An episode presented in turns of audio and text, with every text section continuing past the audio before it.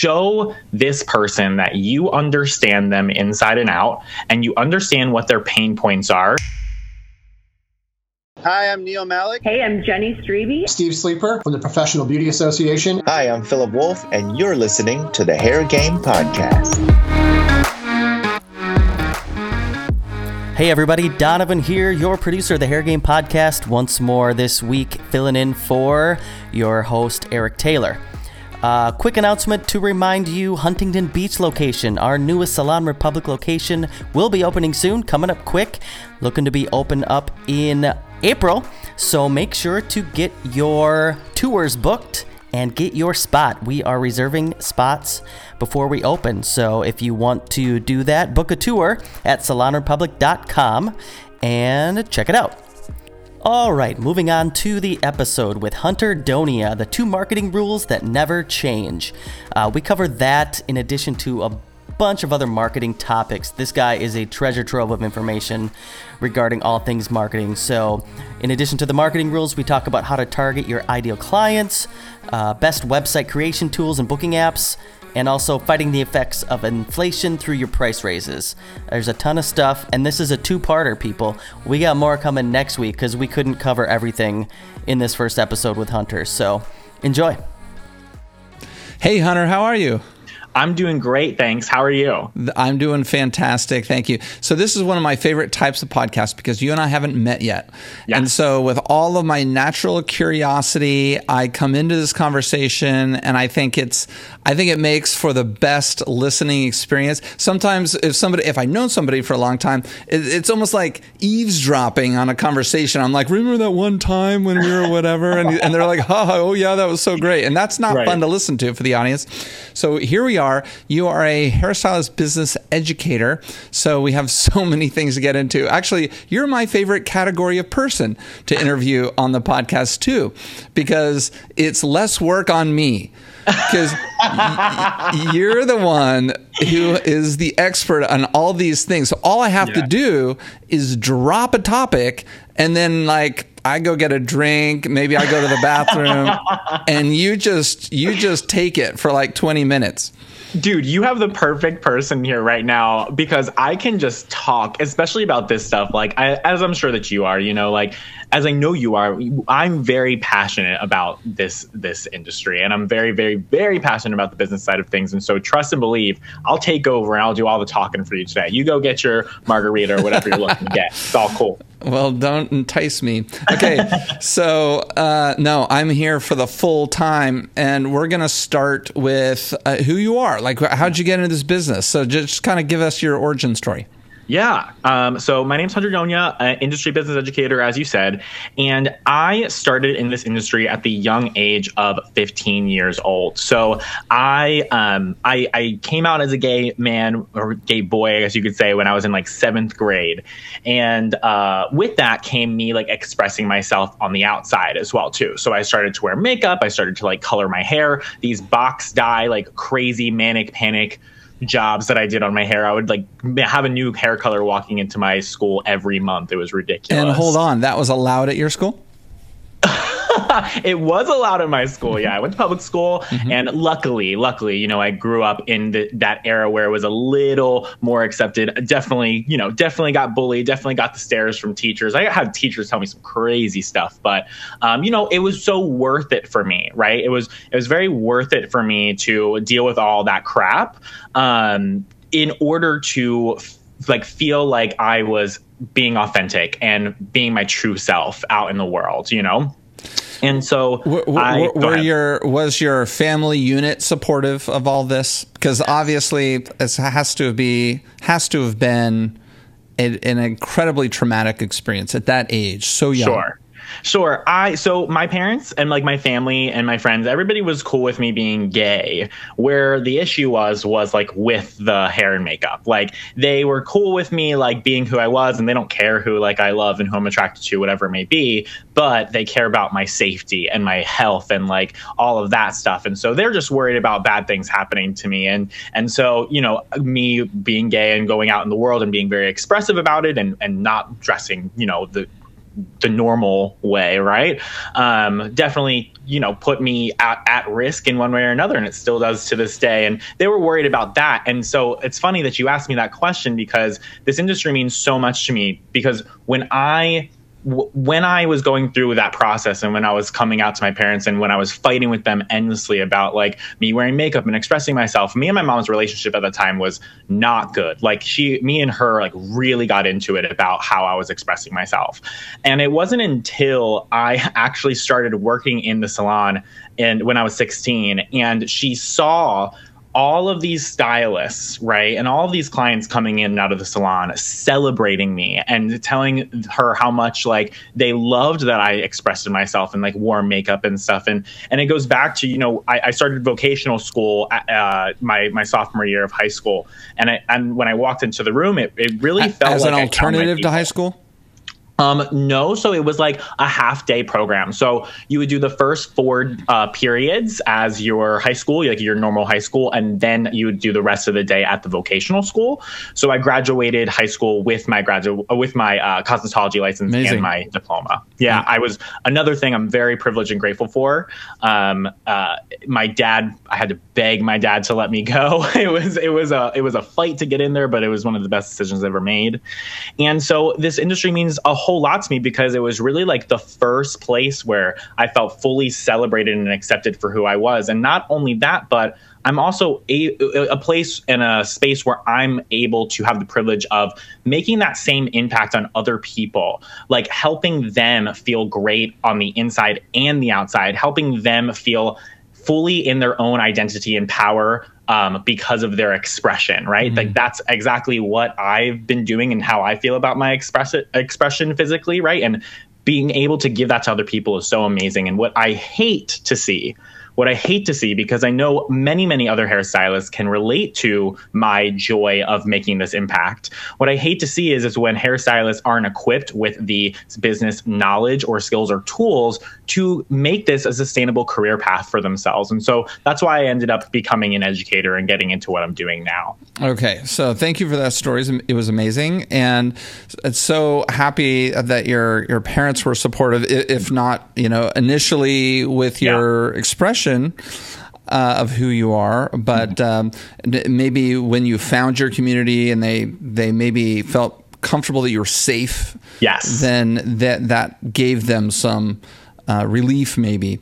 Um, so that that makes a lot of sense because not all every story is that way. No, right? absolutely. Not, not, every family is okay um, with, with with all of that. So. Mm-hmm. Okay, so you found your community. You you uh, started working in a salon very early age. love the efficiency of going to high school and vocational school. You know, because how many people they go to college, you know, they they struggle through high school and maybe they're dyslexic or something. And of course, they have so much value to bring to the world, but maybe it isn't from reading a textbook and regurgitating historical facts. And so they don't do well in school. And then they're supposed to, their parents want them to go to college, so they struggle through that. And it's a nightmare. They lose confidence, whatever. So I love the efficiency of finding what you want to do at such an early age, getting licensed for it. So you graduate graduate from high school and uh, you have your beauty license and you go to work at a very early age. And so, was that it? Were you like off to the races in the salon? Yeah. Yeah, so I got my first job at a salon. Literally, like my my first day there was on my 16th birthday. Like wow. it was like a Wednesday. I was like, I'm not doing anything anyway, and I'm like really excited for this job, so I'll work today. Hold on, and, sorry. Pause. I apologize to the audience because I didn't ask where you're from because that has so I much to do with somebody's story. Where are you from? 100%, especially me specifically with the beauty industry because I'm in Pennsylvania.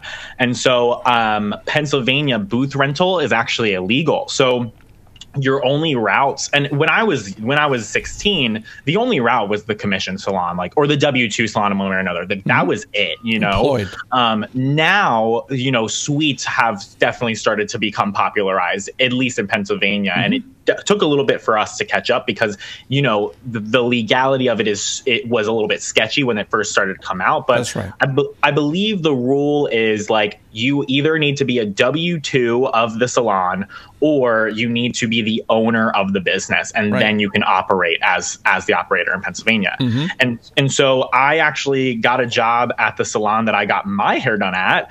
Um, and then because I had been putting in my time as an assistant and as a personal assistant for so long, um, it took me a little bit after I got my license to get onto the floor, just a little bit of like just you know really proving to them that like I'm ready to go. And then I was off to the races, like you said, and I started taking clients. Very good. And and you're very young, so are you still behind the chair? That I am. Um, I'm only doing hair probably like one or two days a week at this point. The majority of my time now is focused on my education. Same salon? No. So I started at a commission salon. I was there for a couple years, and then I moved out to middle of nowhere Amish land, Pennsylvania, and to live with my boyfriend at the time. Interesting. Um, yeah, I started at a new commission salon out there. Um, it was it, it, was a little bit of a rocky road. I, I it, I had a really hard time growing my clientele there. And I felt like it was because I knew I could create a much more curated and effective client experience that would grow my clientele elsewhere. And and it was that wasn't the optimal place for me to do so. So i took a big risk. I had like no clientele because i had moved far away. Took a big risk and i opened up my own salon suite. And when i opened up the salon suite i absolutely blew up. I got like three i was three and a half months booked solid with five new guest requests a week because of all my marketing efforts that i put in. In the same area in that same Amish land area. Yes. Amazing, amazing. Okay, so uh, obviously, you know, I'm I'm the Salon Republic guy, and yep. been doing it 23 years, and I know the value of you know independence and and, and, and for the beauty professional to do things the way they want, and how that can lead towards success. But um, the, the, such a stark difference between your experience in the commission salon and then in your own studio. So tell us how. The difference was I got a lot of education. Like I, I got really obsessed with the business side of things. I have been doing brand education, and a lot of the times, what comes with brand education is you learn a lot of sales strategy. You learn how to sell some freaking products and some add-ons. You know, so started there. I got really obsessed with making money, and I was really great at a in the chair client experience and raising my average ticket. But what I was missing was like the marketing side of things, and so I dove deep into industry education, non-industry education, taking notes just from like. Uh, Uh, business educators and marketing leaders, like, you know, just outside of our industry. And I learned a lot.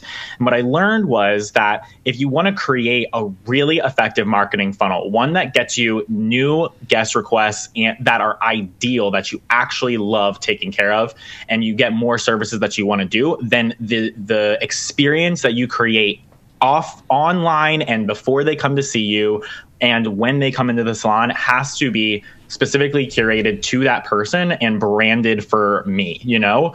And I knew that if I was going to be by myself, I made all the decisions. I made all the decisions of uh, what my marketing actually looked like, what colors I was using, what copy we we were using on on a website, and and then what the experience actually looked like in the chair. And it really allowed me to step into my power and my CEO and put my CEO hat with no um, with nothing holding me back. You know, there was nothing holding me back from implementing these ideas. I had the full reins, and my my previous uh, that commission salon owner that I left, she was absolutely amazing, super business minded as well too, and she listened to our ideas. Uh, she was absolutely a fantastic leader and a great business owner, but there was nothing. There was no absolute way for me to create the thing that I created while I was in that space. Sure, sure. That's not a surprise to anybody, uh-huh. and and and so you were able to do what you wanted to do and you went out there and and it worked and yeah. and, and, and amazing. And you're i'm sure you're you know keeping more of your money and doing all these kinds of things. So why don't we just start with marketing? Um, yeah. why do we market in the beauty industry? We market to put the butts in the chairs. And you you said something that's so important which is the right kind of butts in the chairs. We have right kind of client right um, and you're doing the right kind of service. So here we are, 2023. It's the new year. Um, what what are the best methods for marketing? And speak to the hairdressers who are listening, who are uh, maybe a couple years into the industry and they're still just figuring things out. This is great, great, great question and very relevant. We're actually on my side of things with the education. We're we're diving really deep into marketing right now. So at the time of recording this, so great, relevant uh, question. So the thing about marketing is the rules don't change. Um, the fundamental rules don't change. You're always what you're always looking to do when you are putting yourself out there and you're looking to get new clients, new customers, and butts into your chair, right? What you're always trying to do is is show this person that you understand them inside and out and you understand what their pain points are and what their problems are and show them that you have solutions and you are the expert in solving their problem. Like that is that is all of it dialed down into um, the fundamental uh, uh, theory of how marketing, effective marketing works. And in 2023, we are very, and you know, a lot of people will will disagree with me, but I feel very blessed to be in this age of uh, of digital marketing, of social media, where we can reach people so such a larger group of people so quickly and efficiently, and when we when we think about like oh I have to post on social media to, to grow my clientele, and we think about it as such a chore. Um, it, it, makes it even worse for ourselves. You know, if we if we find it as such like a a chore and something that is really hard and something that we don't want to do, when in reality, I think that it is such a beautiful opportunity and tool that we should realize that we have the that, that we have to be able to utilize now that we've never had before. We have never had this capability of reaching as many people as in in such a short amount of time ever, right? Yep. And that is really powerful for you as a business owner, and especially as one that's creative and can create a really beautiful visual brand and and it also allows you to very much easily bring in the services and clients that you want to do. And so if you're if you're not really leaning into social media right now, or maybe you are leaning into social media and you're not getting the results that you're looking for, there's two things that you need to be doing. Either either one or the other. And it's always you're always optimizing both of them. Is number one, understanding the fundamentals of marketing, understanding like what a target market or ideal client profile actually looks like.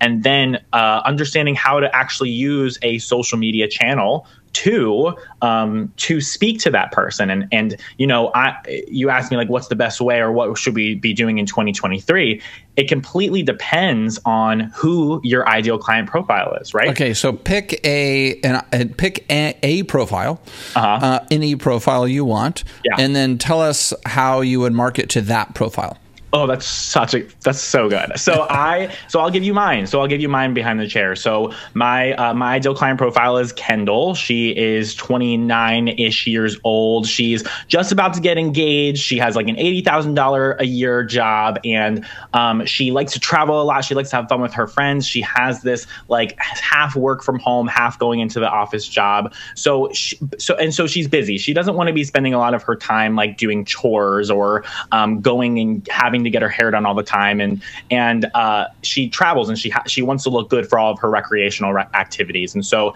therefore she needs a salon experience that is a little bit more low maintenance for her, but is still going to be high impact and look good on her. So. I specialize in low maintenance color. I specialize in balayage in one way or another, whatever you want to call it, and so I am the perfect solution for Kendall, and I have these perfect solutions for her where I I can give her a hair color that looks absolutely great on her without her having to come to the salon super frequently, right?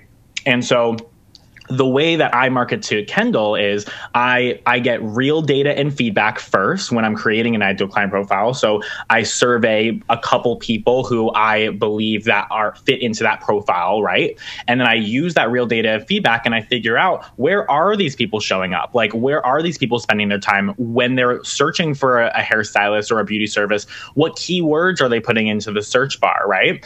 And based upon that data, um, I find I find out that Kendall is on on Instagram. Like that is where she's going to find her hairstylist. Okay, pause. So w- you're talking about surveying the clients. Now, are you, and, and I can hear the listeners collectively uh, having question marks popping up above their head. And of course, everyone listening is thinking, okay, so I know um, Jane is my ideal client, just like Kendall is Hunter's.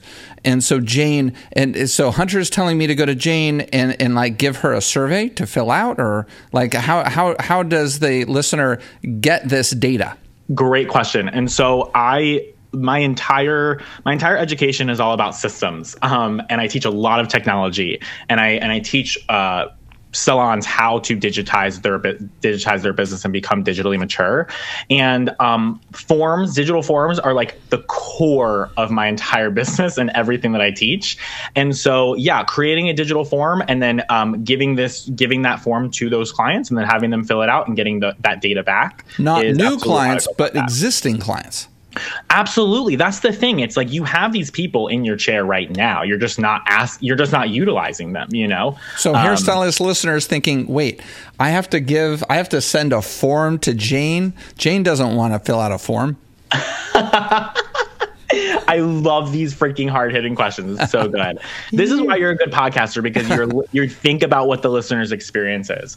So I've actually I'm actually doing a workshop, um, a, a four hour workshop that's going to be coming up actually in the next couple weeks. I don't know when this podcast episode is going to be released, but um, it, a workshop that I've done before with my members in which I actually gave them the template for the form. I gave them the verbiage for how to uh, for how to uh, what to say when you're asking your client to fill out this form and I've had absolutely great success, and my my students have as well too.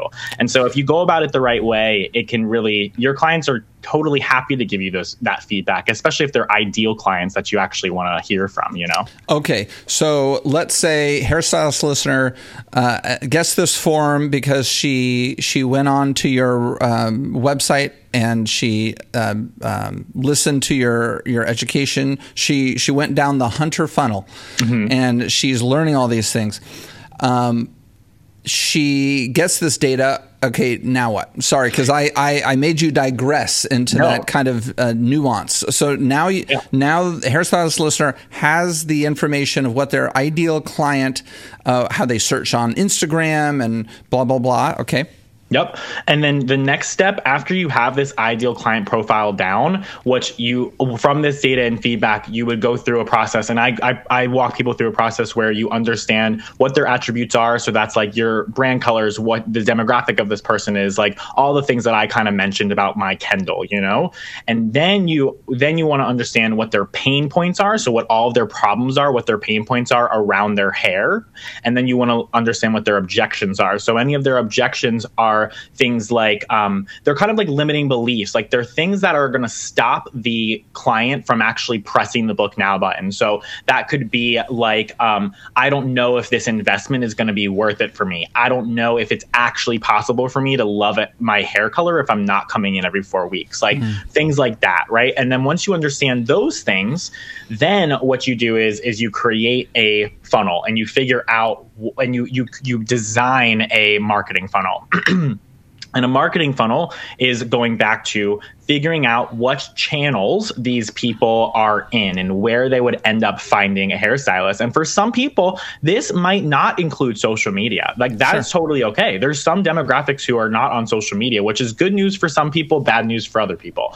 Um, but it's just going to depend on who you're targeting, right? And so you figure out what channels these people are showing up in. And so that way you can put yourself in those channels and actively find those people and passively allow those people to find you right? Mm-hmm. So then you figure out what channels you show up in. And then after that, the next step in the funnel after they become aware of you is going into your profile on your channel or learning more about you or seeing reading your reviews on Google My Business whatever it may be and starting to trust you a little bit, right? Um, maybe you can get their email address and maybe you consistently nurture your email list and you send them emails that are uh, uh, uh, further proving that you are the authority of your craft and you are the person who can solve their problem. Then they should go to your website. Everybody should have a website in 2023. This is like a non negotiable no matter what ideal client profile you have. Everybody should have a website, a very curated website, one that you created yourself or you are have heavy involvement in. And based upon your ideal client Pause. profile, Go ahead. Favorite website creator?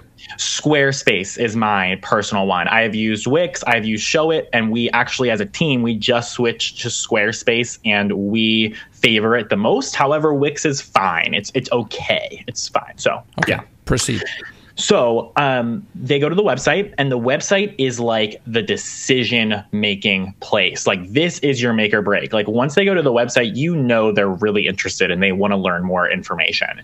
So, on your website, you'll take all of those pain points and all of those objections, and that you understand now that you've done your real data feedback feedback research and you will make sure all the copy all the words on the website uh, uh, attack all those pain points, attack all those objections, and prove that you are the right fit for this person and that they are ready to book with you. And then they go ahead and book with you, go through your booking procedure, whatever that may look like. That's a whole other podcast episode. We'll get there.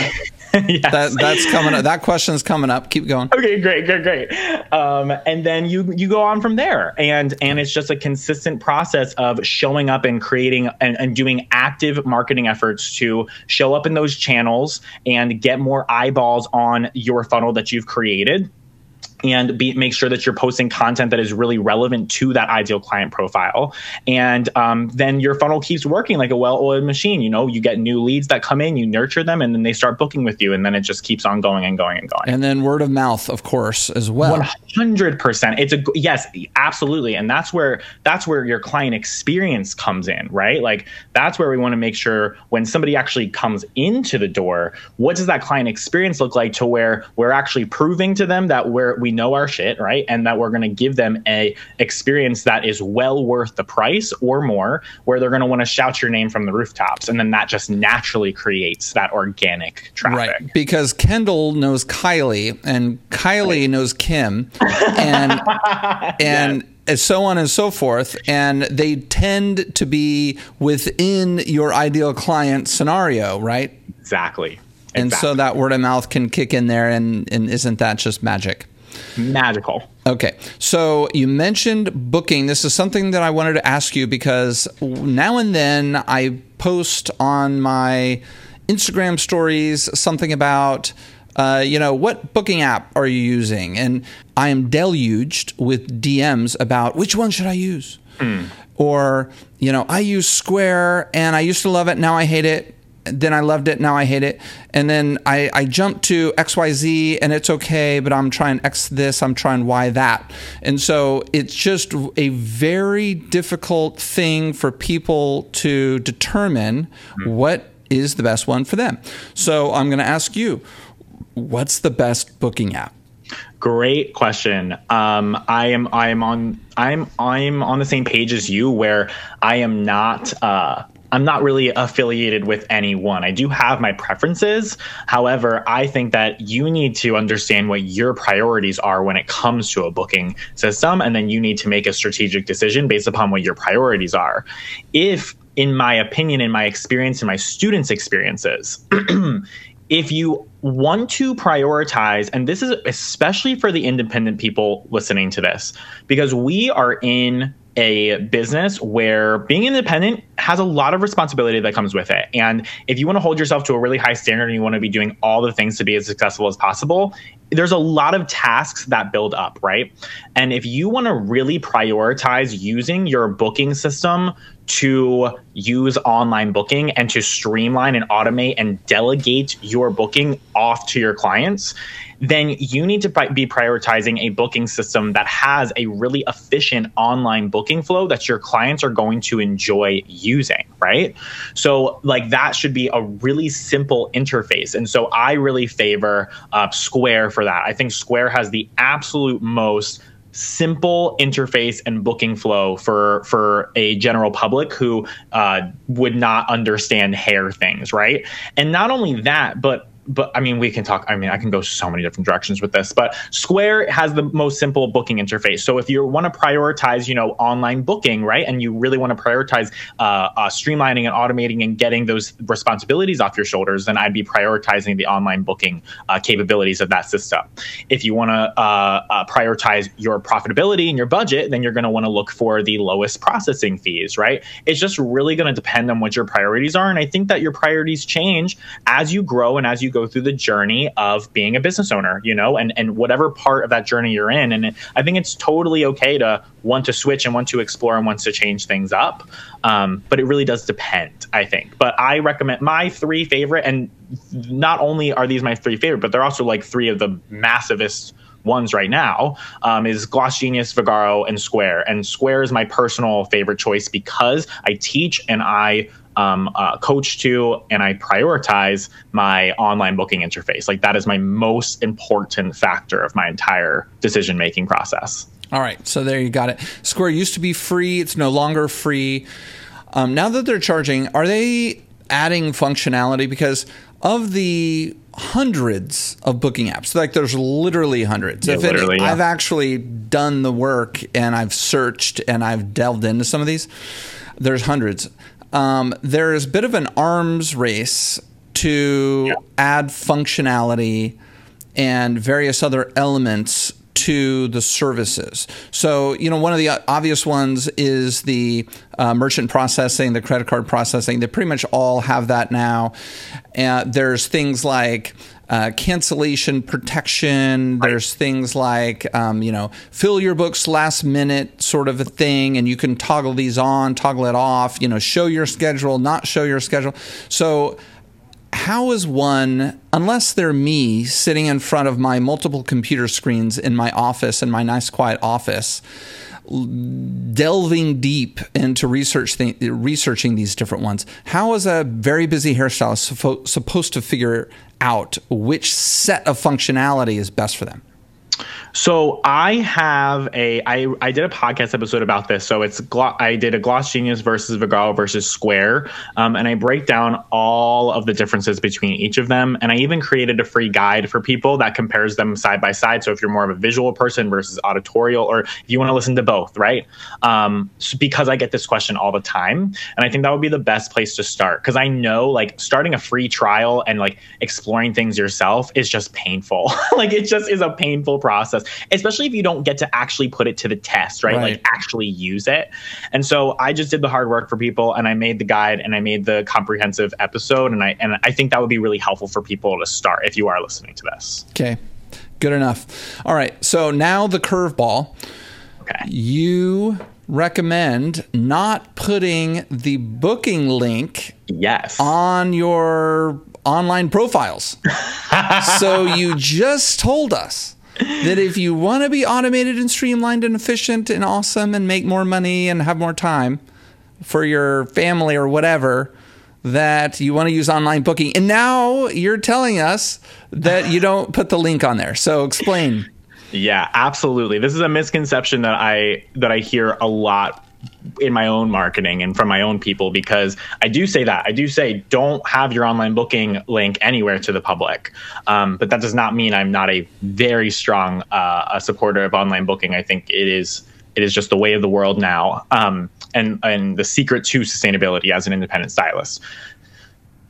Here's what happens when we put our online booking link in the public. There's a couple things that happen and when we use it as our websites right? Like i know a lot of online booking sites like they'll they, or booking softwares they'll like give you a quote unquote website. This is what happens. You number one you're losing the opportunity to have somebody go through your entire funnel before they see your your price and your availability. Because if you allow somebody to go through your entire funnel and you allow, allow somebody to go through all the copy on your website, right, and see your services in the way that you want them to see them, it can make your services or dealing with your availability and your schedule a lot more worth it to somebody versus if somebody is just like running through, right, and just sees your Instagram and just clicks the book it now button and they see your prices and they see your availability, they might not be nurtured enough yet to find it find those prices or your availability that they have to flex now for worth it enough for you yet. So number 1 for your marketing and for your efficiency of actually putting these ideal clients through your funnel and and having people who are willing to spend these higher prices with you. That's number 1. Number 2 as an independent stylist, and we were talking about my safety and how I'm putting myself out there as a gay man and expressing myself on the outside, right?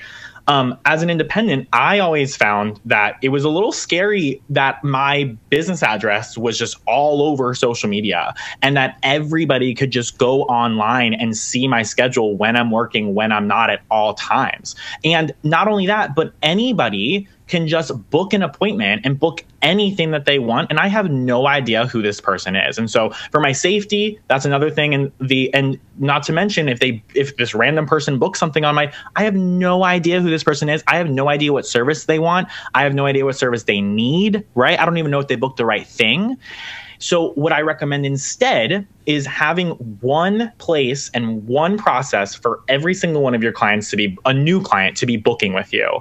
And that is through a digital form. And so, filling out a new guest questionnaire first, which then will put them through like an automated booking process. You'll be able to still have control over what they book online. And yes, they will still book online, but first, they're going to go through your questionnaire first so you can get the information that you need. You're a little bit comfortable with this person. If you need to, you see their name, you can Facebook stalk them before you let them on your book, you know?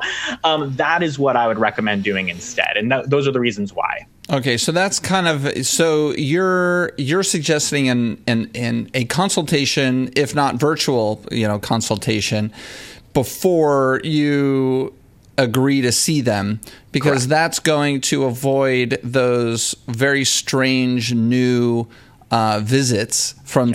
from people you don't know who come in and they booked for a, a service that is that for an hour, but yet they want a color correction. Precisely. Right, and and maybe it's something you don't want to do, or you know whatever. Um, and and we hear about those all the time. So I like that. So I, I, want a little bit more detail about that. So let's say I am um, Kendall, although I, you don't know me. So I'm I'm um, Kylie. Okay, okay, so I'm Kylie. I don't, know Kylie. Right. so Kylie uh, goes onto your website, and let's say she goes through the language, the copy she sold and she starts you know wanting to work her way down the funnel to to booking an appointment and so you, you're going to have a link that says is it going to say book an appointment she clicks on that and then it goes to a form Correct. So it'll say like start here, and you'll you'll explain what your process is on your web page, right? So I, I I coach to a new guest page. It's a specific new guest page, and then and and then um, on that page it says uh, this is what your process is going to look like. You're just going to fill out this short form. You're going to tell me a little bit about yourself to make sure that we're on the same page and I know what I'm getting myself into. And then I'm going to tell you what to book online, and then you're going to book it online, like that. And then I that that's the process. That's mm-hmm. the process. And then yes i share with them that they're going to and actually if you want to make it even mar- more marketable you can even say like you give people a free digital consultation first before they start working with you. So that it seems like more of like a commodity instead of just like a process. Mm-hmm, mm-hmm. okay so you receive the form correct. on your end and you read the form and you're like well kylie sounds a lot like kendall and and in other words, I think that Kylie would be a great client. I think I she has issues that I can certainly help her with, and all that. And and then so you reach out to Kylie, and and then and if everything is cool, then you send her the booking app link. Correct. And so the way that I have people set up their systems and what I teach in my in my courses and my programs uh, is I'll get the submission and I ask all the right questions. You can even have people upload pictures, um, and you get all the information that you need. Mm. You review the app. You, you I call it an application on our end. It's, we don't yeah. call it an application to the clients. Yeah. I, I review the application and I, I, see like all the things that they want. I see their pictures, inspiration things, all the things, and based upon the, all those answers, I'm able to decide, make a pretty good educated guess of what they would need to book online with me. Right. If for whatever reason I still needed more information, I would would either email or I would uh, ask for having an in-person consultation first. But if I'm pretty sure I'm like, okay, this person needs to book this package with me, I have these like automated buttons set up with this form software where I get the submission and then it asks me to click a button. And each of these buttons are preloaded with uh, pre written emails that correspond to my booking packages that they can choose from. And so I'll, I'll get the submission and it'll ask me, okay, which one do they do you want to do? And I'll say, okay, this person needs to book for my my quote unquote complete package. So then I click the complete back package button. It sends them an email that automatically. I just literally click the button and sends them an email and says, hey, like super excited to get started with you based upon your answers. You're going to book the complete online. Here's the instructions to do so. Here's the link. Have so much fun. Can't wait to see you soon. Okay. Got it. Now, I am listening to you and I'm thinking some clients may and, I already know what you're going to tell me. But some some clients some clients are going to be going, you know, tap dancing around the top of your funnel and looking down the funnel thinking, God, that's a long funnel. There's mm-hmm. a lot of things that Hunter is asking me to do here. And I, you know, I don't know. I feel like I'm committing to something without knowing exactly, and I don't, I don't know how much it's going to cost. But I'm having to fill out a form, and I, just, I, I, I don't want to do that. So, do you ever hear that feedback? Like it's just maybe too much? Sure, absolutely. So here's the two things. Here's the two things I'm going to say to this. So number one, um, the first thing I'm going to say is is that you if if you have people who are saying that, then you haven't done your job in your marketing. Like that's what I'll say. I, I'll say you haven't prepped this person enough to want to do the work, right? You haven't you haven't shown this person in your marketing because that is what we have the capability of doing online and in our website nowadays. You haven't given this person enough of a reason to want to do the work. And once you really master your marketing, you understand how to talk to this person inside and out and like really get under their skin and make them want to book an appointment with you. Somebody's going to be dying to fill out that form. Like that is what you want to create. Well, I guess Kyle is going to be dying to fill out the form, but maybe right. Karen won't. Exactly. And is that such a bad thing? well, it kind of goes back to your point. Right. And I, and so apo- I, I, I, I, just want to make a, a, comment here, maybe a PSA. I want to apologize to every Karen. To all the Karens It's just so unfair. I know. You know, it's, it's like so I know so many amazing Karens. I have great friends named Karen. And yet like the entire culture has thrown that one name under the bus. And I just want to say it's unfair it's very unfair. And when I first started educate educating, and I would give people like verbiage or I'd use examples, I would say I would always use the name Karen, and now I'm much more diligent. And I'll I'll still use Karen, but I'll switch it out. It would be like Susie or like Suzanne or like whoever. I'll just like throw in some different names. I completely agree with you. Yeah. So yeah, like is that such a bad thing if like Karen is deterred from from this process because. Right the thing is is like once this person starts doing and especially for the independents out here right especially for the independents. I feel you understand you inside and out. That's why i created all these systems for myself this person, if they're not willing to do this work on the front end, what makes you think that they're going to be a great fit for your business and the sustainability of your lifestyle in the long term? Is this person going to stick around through the price increases? Is this going to this person going to stick around when you decide to remove Saturdays from your schedule? Is this person going to stick around when you change the ways that you want to go about your your procedures, right? You want to be filtering out those people so you can avoid a whole lot of stress later you know mm-hmm. um, and and i'm a firm believer in in not letting our clients run our business. Like you are the CEO. You again to the independence. You decided to be independent so that way you could run your business how you want to run it. And it is completely possible for you to have the best of both worlds. To have these boundaries, have this automation, have have these procedures, but also give a really excellent client experience at the same time. And and I think that there is something to be said for short term, sacrifice for long term gain gain when you are at the beginning of your career. Absolutely. You have to put in some work. You have to break your boundaries a little bit. It just is what it is.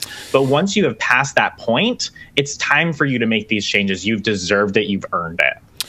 Yeah it's always that difficult thing in the beginning. You just touched on it right there we want you know that new uh, beauty professional wants needs money they need clients some people aren't even sure really where they want to focus their services. Right. They may not even know what who is their ideal client. Right. Um, so th- there is kind of that uncomfortable period of time, maybe where you're learning these things, and then you have to transition from uh, the um, trying to make everyone happy stage of your career in the beginning, yes. and, and, taking all comers um, into the the refined notion of maybe fewer perfect uh, uh, uh, um, Kendall clients, right? Absolutely. Yeah. Absolutely. I completely agree with that. Yeah. A very hot topic these days. Yeah. Given the inflationary environment that we're in, milk is double the cost. Nobody really drinks milk. Okay, oat milk is double the cost. It's always been double the cost. It's expensive. it's double the cost of what it was last year. Yes. And, um, you know, uh, fill in the blank. And so we've been railing for you know a year plus because I, I, saw this coming down the pike when the government was pouring money into the economy um, with zero accountability to it. We are obviously going to have inflation. We have inflation, and that means beauty professionals need to increase their prices. Um, and, and the, the entire um, the entire economy around offering beauty services is forcing these things. So, I mean, to, to have a space, um, whether even if it's a, an apartment, even if you're doing hair illegally in your house, that the apartment is more expensive. Certainly, the retail space is more expensive. The electricity is 50% more than it was two years ago. The if you want somebody at a front desk, that person is considerably more expensive gasoline to get there is more expensive. So everything is putting upward pressure on all prices, um, especially services provided by humans. Yep. And so, how annoying is it that um, in our industry, people struggle so much with being diligent about raising their prices. Okay, so that wasn't really a question. The, the, what's important about this topic is the best way to raise your prices. And I know that you deal with this, mm-hmm. so I'll just throw you the ball and, and yeah. you run with it in whatever form you want.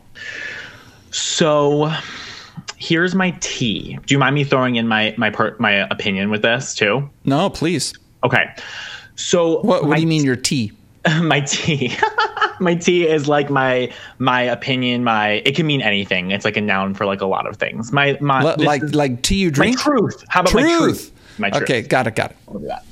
so my my the, i think the first thing that we should be talking about before we talk about like absolutely raise your prices yes. Because the majority of people are ready and can sustain a price increase for the most part and just have not done it because they're too nervous to do it or they don't know how to go about it. We need to talk about if you're in a space in your business where you can't afford to have a price increase, right? And you should know that, right? The majority of the time, people are in a space where you can do a price increase and you will be just fine. But a lot of the times, uh, uh, the, uh, there's there's certain people and certain businesses and certain certain circumstances where you may not be ready to to increase to a certain level if you don't have the demand on your time, right? Like there's there's a difference between not being able to afford things because of inflation and a difference be- between you can't afford things because you don't have people coming into your door, right? So if you don't have com- people coming into your door, right? I don't want you to go and raise your prices by like $20 per service, right? Like I don't, or 20% even, right? Um, I think anybody, for the most part, can sustain like a cute little $5 price increase, but it really depends on who you are, what your current circumstances are. So I just want to share that first. A hundred percent. I'm so glad you said that. And I, I should have worked that into my question, but um, well, let, us address that. And, and this is this is always a big question mark. Is how do I know? Mm-hmm. So you'll know by your, like I said, the demand on your time. And again, it's kind of different for everybody and it depends on what your specialty is and what your nature of your services are, right? However, if you are like a good, like, if you're like a good, like two to like four weeks booked out, right? If you're a good two, two to four weeks booked out, then you can normally handle like a good, like five to fifteen dollar price increase across your services. It's really not going to do too much damage to you, right? If you are like barely a week booked out at a time, you can do no more than a five dollar price increase across your services. And this is super general advice. This is generalized advice that is not taking into consideration people specific nuances. Um, but if you're any more solidly booked than four four weeks, and if you have new guest requests coming in, because it's not just about how booked out you are. It's also, do you have people who are going to be behind the people who leave you from your price increase, right? Um, uh, uh, if you don't have those new guest requests coming in and you want to do a big enough price increase where you will lose people, then do you have the demand on your time from new people who can fill in those gaps, right?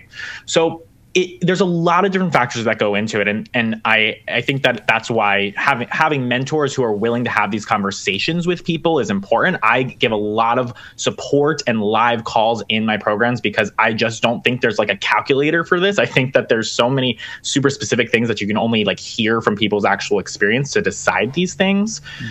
And I also think too, I can go on again. This is a whole other podcast episode I think too, you have to decide what is the reason for the price increase. Like if this is a inflation or cost of goods increase, then it's going to be a little bit smaller, right? It's going to be between the five dollar to fifteen dollar range. If this is an increase where there is so much demand on your time, where you're overwhelmed with your books, where you can't fit in a new client for like weeks or months, then that's when we need to be looking at a little bit of a higher price increase to make up for the fact that you have so much demand on your time.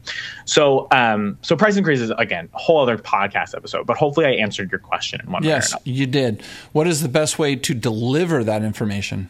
Great clients? So I teach people in my programs to send a video. I love a freaking video. So I teach people how to create um, uh, uh, actually just like a simple Canva presentation, just to like have something in the background, and then I teach them to like email blast everybody. And the great thing about a, a video, right? The great thing about video is you are removing the in-person confrontation so you're not going to be all nervous and choked up and like and like wanting to die and like having a panic attack, right? Sweating.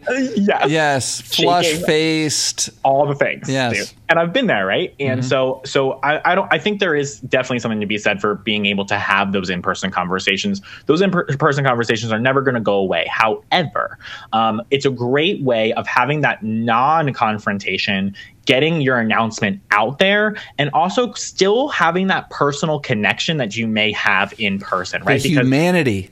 Exactly, because they can see your face and they hear your voice and you can they can hear the authenticity in your voice when you say, like I appreciate you so much for sticking with me thus far, and I'm really excited to see what we have going on in this new year. I love that. I love that it's, it's there's humanity there. They, they can see your tears. They can see you quivering on the video and how scared you are, and that's that's going to make it harder for them to complain. Exactly. You know, the great thing about giving it to people, here's like the pros and cons, right?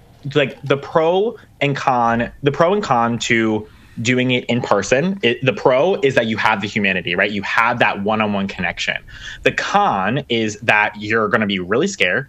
You may not be saying, you may not say all the things that you want to say that that like that makes sense and that you need to say in the moment. It's so hard to come up with a thing. Totally. And also, not only that, but sometimes we're only human, right? We're only human.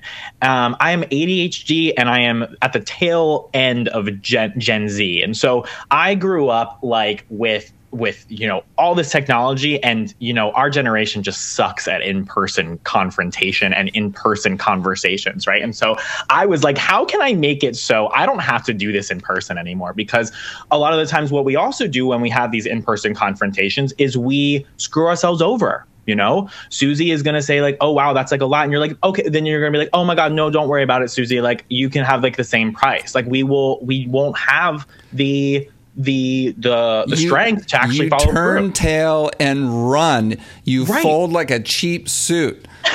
cheap suit. Yes, exactly. yes. That's exactly what can happen, right?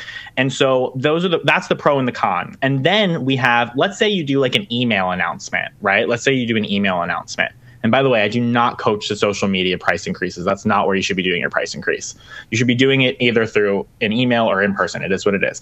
Um, so with just an email, no video, is you lose the humanity, right? You lose the humanity. You're getting your announcement out there and you're saying all the things that you want to say. You're not holding back because you're sending this to everybody, but you lose the humanity and somebody's just reading words on a screen and they're not seeing you and hearing your voice. Right. They so, don't hear the quivering voice and it's much harder for them to reply. You know, it's, it's that road rage kind of thing. It's much easier to be, you know, pissed off when you're inside your own car when someone right. cuts you off and you get all pissed, you know. But but when but when the person's right in front of you, you're much less like and the email is the same kind of thing right. it's removed. You kind of right. lose that humanity. So, and your clients may really appreciate that too. Like, let's say, I mean, I'm a firm believer that we should be very okay with somebody leaving our business if they can't afford our services. Like, it just is a part of doing business, you know. Sure. And and I just want my people to be happy. Like, that's why we're in this in the very beginning. Like, if we start with why, right? The reason why is because I love to make an impact in other people. And if if this person is going to be more fulfilled and more happy and be able to fit this into their budget going to see somebody else that's totally okay. And i want to give them space and time to decide if they want to do that. And so with a email right with an email um, and you would email this video right? You would mm-hmm. email this video. Um, with that video it's non-confrontational. So not only can you get out all your all all your things and and you you can do it in a calm way and you don't hold back right this person can also not feel like they're put in this awkward, weird position where they can't be honest with you because they're being confronted with this new change as well too, right? Yes. So it allows both of you, uh, the the provider and the customer, to have a really comfortable experience, and and it takes care of it across the board. Okay, so I'm gonna stop you right there. We're gonna wrap up this episode, and we're gonna come back next week and keep talking about it. Does that sound good? Dude, I'm totally down. I, like all these are so good. I'm really enjoying. I mean, this. we're just getting started. I hate to right. do this, but yeah, you know, we, we try not to go over an hour. Our listeners know that. Listeners, come back next week. We're going to keep going with Hunter. Talk. Like I, I warned you, I, I can talk. Oh, you're crushing. Hope you all enjoyed that episode. There's a lot more information coming next week, so tune in with Hunter Part 2. Before we head off here, we just want to let you know that our podcast does thrive on the opinions of you, the listener. If you have a moment and you're an Apple user, please, please, please leave us a rating and review. You can do that on the Apple Podcast app or iTunes. What you do is scroll down to ratings and reviews. You click on the empty purple stars, click five, five is the best, and then also click on write a review and just let us know what you love most about the Hair Game podcast. Each rating and review helps us reach more and more of your fellow hair loves. And you know that our goal is to help as many hairdressers as we can find success. Thanks in advance. Next week, Hunter Donia Part 2. We'll see you then.